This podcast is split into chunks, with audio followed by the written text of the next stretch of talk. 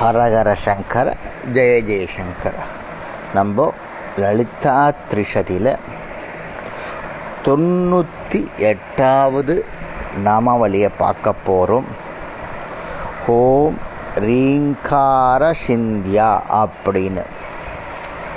ரீம் என்ற காரத்தால் தியானிக்கப்படுபவள் இந்த லலிதாம்பிகை அப்படின்னா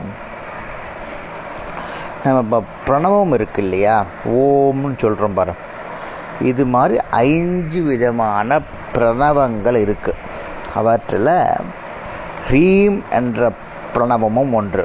எப்படின்னா எப்படி ஓம் அப்படின்றது எல்லாத்துக்கும் பிரதீகமாக அதாவது முன்னோடியாக இருக்கிறதோ அதே மாதிரி லலிதாம்பிகையுடைய பிரணவ ரூபம் வந்து ஹ்ரீம் அப்படின்னு சொல்கிறோம் அந்த பரபிரம்மமாகவே அந்த லலிதாம்பிகா ரீம்ன்ற அந்த மந்திரத்தில் இருக்கா.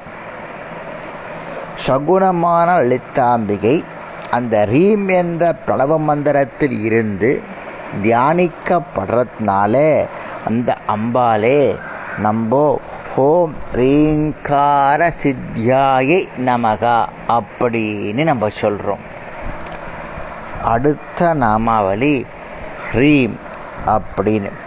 எல்லாவற்றையும் அபஹரிக்கிறவள் அதாவது வித்தை தனம் முதலிய எல்லாவற்றையும் கொடுக்கும் சக்தி வாய்ந்த லலிதாம்பிகையாக இருப்பினும் அஞ்ஞானம் அகன்று ஆசை அனைத்தையும் துறந்தவனுக்கு இவை என்றும் பயன்படாததால் அவனிடம் இருந்து இவற்றை பராசக்தி அபகரித்து விடுகிறாள்.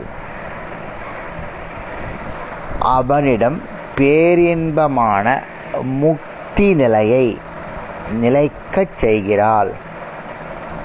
லலிதாம்பிகை மாயையை அபகரித்து முக்தி தரும் தன்மை வாய்ந்தவள் அப்படின்னு பொருள். அதாவது என்ன சொல்ல வரான்னா ஒருத்தனுக்கு எதுவுமே எனக்கு வேண்டாம் செல்வம் வேண்டாம் இது வேண்டாம் அது வேண்டான்னு ஒருங்கி தியானத்திலேயே இருக்கிறவங்கிட்ட இருக்கிற செல்வத்தெல்லாம் பிடுங்கிட்டு அதற்கு மேலான ஒன்று மோட்ச சாம்ராஜ்யத்தை அளிக்கக்கூடியவள் இந்த லலிதாம்பிகை. அதனாலே அவளை ஹோம் ஹ்ரீம் நமகா அப்படின்னு நம்ம சொல்கிறோம் நூறாவது நாமாவளி ரொம்ப சின்ன நாமாவளி பார்த்துடலாம். ரீம் சரீரினி அப்படின்னு அர்த்தம். ரீம் என்ற மூல மந்திரத்தை தன்னுடைய சரீரமாக கொண்டவள் அப்படின்னு அர்த்தம். எழுத்தாம்பிகை ரீம் என்ற சப்த உருவத்துடன் அவதரித்திருக்கிறாள் அப்படின்னு அர்த்தம்.